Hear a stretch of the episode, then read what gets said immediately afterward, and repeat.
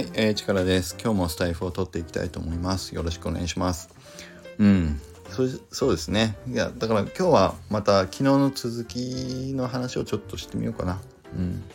だから昨日は、えっ、ー、と、そう、僕が、まあね、大学出て、まあ順調にそれまでね、あの、大学も出て行って、そのまま、まあ、会社に入ったんですけどね。うん。辞めまして、えっ、ー、と、ワーキングホリデーでオーストラリアに行きましたっていう話しましたけど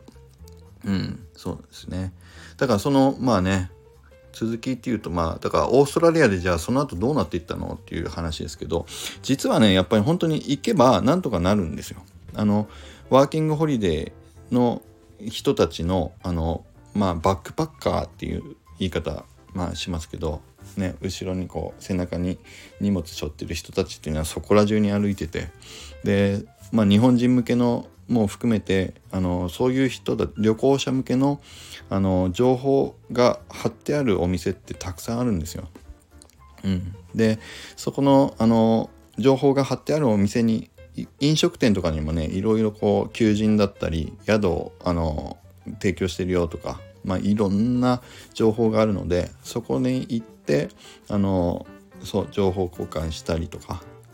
まあしていくと,、えー、と普通に安い宿を見つけれたりとかあとはシェアハウスって言ってあのそこのオーストラリアの方とかがまあ家を部屋が空いてれば貸してくれてたりするんでなでそこに連絡を取ってあの明日から住ませてください。いいよっていう、まあ、顔合わせをして、まあ、住んでいくっていうねシェアハウスっていうのもあったり、まあ、するのでえっ、ー、とねすぐにあの行ってから1週間ぐらいはちょっと僕もよく分かんなかったからあの高い宿に泊まっちゃってたんだけどえっ、ー、とねあのすぐにそうシェアハウスを僕も見つけて、えーと、そこからはあのそのえっ、ー、とねジャスティンっていう名前だったかな、うん、そのおじさんの家にあの住まわせてもらうようになっていったって感じですね。で最初はもう目的も何も決めてなかったからそのままずっとジャスティンの家であのテレビずっと見てたんですよ。もう何しに行ったのって感じですけどでずっと見てたら「いやいい加減あの英会話学校行ったら」ってジャスティンから言われてまあジャスティンもだからうざかったんでしょうね僕がねずっとなんか知んないけどこの日本人は家で テレビしか見てねえぞって。まあそりゃね目的なくとにかく行きたいって思ってきたわけだから。まあねそう無計画に来たんでそんな風に思われたんだろうけどそれで英会話学校にね1ヶ月ぐらいした後かな。英会話学校にうん行って語学学校か。に行ってまあそこからやっぱりいろんな知り合いが増えていって仲間が増えていってであのオーストラリアをぐるっと一周するっていうのもいいよとかいろいろ教えてもらってでそれで僕もねオーストラリアをまあほぼ一周するあの旅に出ることになりますね。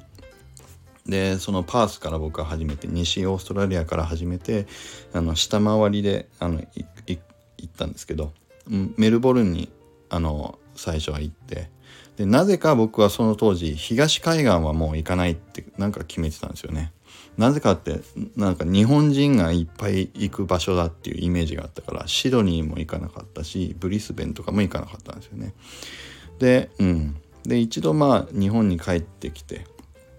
一旦あのなんかのあのイベントがあって日本に帰ることがあってでまたすぐに戻ってきたんですけどその戻ってきた先にケアンズに戻ってきてでケアンズからあの今度は中央オーストラリアっていうんですかね。あのエアーズロックがあったりする辺りから北上してまあ暑い熱帯雨林みたいなダーウィンというとこ行ってでずっと西回り海岸沿いを、まあ、降りてきてパースに帰ってきて1年経ってまあ日本に帰ってきたって感じですね。うん。あれ何の話してんだろう。これオーストラリアを知らない人に言っても何の話してんのっていう感じになっちゃったけど。うん。まあだからそういう感じになりましたね。そう。で当時だからねお金稼がないといけなかったからあのねパースではえっ、ー、とねナイトクラブってだから日本でいうクラブです。踊る場所。お酒出して踊ってる場所であのねバラを売ってるあのバイトをしたんですよ。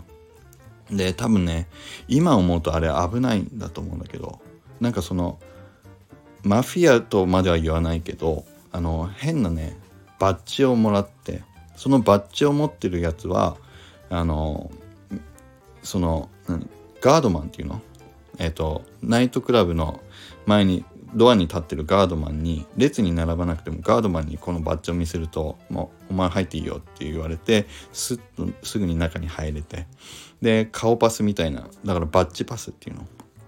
かな。でそれでそのバラをこうそのナイトクラブの中で一周してまあ打っていってっていう。それでナイトクラブを転々としてこう複何個か何個かのナイトクラブがね街の中にあったんでそれをこう顔パスバッチパスでこうガードマンあの見せながらあの入っていいよって言われて、まあ、売り歩くっていうバイトもしたりしてましたね。だから1回にね40本ぐらいのバラをだから本当にバラの花束みたいなでっかいバラの花束みたいなぐらいをあの夜抱えてでそれを1本あの時で何オーストラリアドルがねあの時1ドル560円だったんかな僕。今もうね1ドル100円ぐらいになっちゃったでしょオーストラリアドルもね。うん。でもそれをだから1ドル50円ぐらいだった時でえっ、ー、とね3ドルとか4ドルで売ってたんかな。だからまあ1本結構いいお値段だったけどもうみんなね酔ってくるともうバラバラバラのやつ来いって言って呼ぶわけですよ。で「はいはい」っていくとあの女の子に対してね。どれが好きな選んでいいよみたいにやりながらそうかっこつけながらね。って思いながらだけどお客さんだから「はいありがとうございます」って言ってね。こうバラを打っていくっていうのをやってましたね。うん。そう。そんな はい。そんなこともやったりしてお金を稼ぎながらまあオーストラリア一周して。でオーストラリアはねもう貧乏旅行だったから最後の方はもうね釣りをしながらあの魚を釣って、まあ、魚を釣れなかったらねその日のご飯はなお米だけとかまあそんなことをやったりね。釣りの餌買えない時は、まあ、1匹釣った魚をこうさばいてでねそのさばいた魚自体が餌になるからそれでまた次の魚を釣ったりとかね。そんなことをしながら、うん、そう生活したりまあしてたこともありました。っていう。この面白いのかな？こんな話。まあいいか。はい。こんな話が今日の話でしたね。まあこれがだから僕が25歳ぐらいの時ですね。25から6歳ぐらいにかけてかな。うん。はい。ということで今日は、まあ、はい。僕の歴史その2オーストラリアので過ごしたことみたいなのね書きました。あの話してみました。はい。ということでこんな感じです。すいません。こんな感じですで終わり終わりにします。はいじゃあ今日はまた皆さん良い一日を。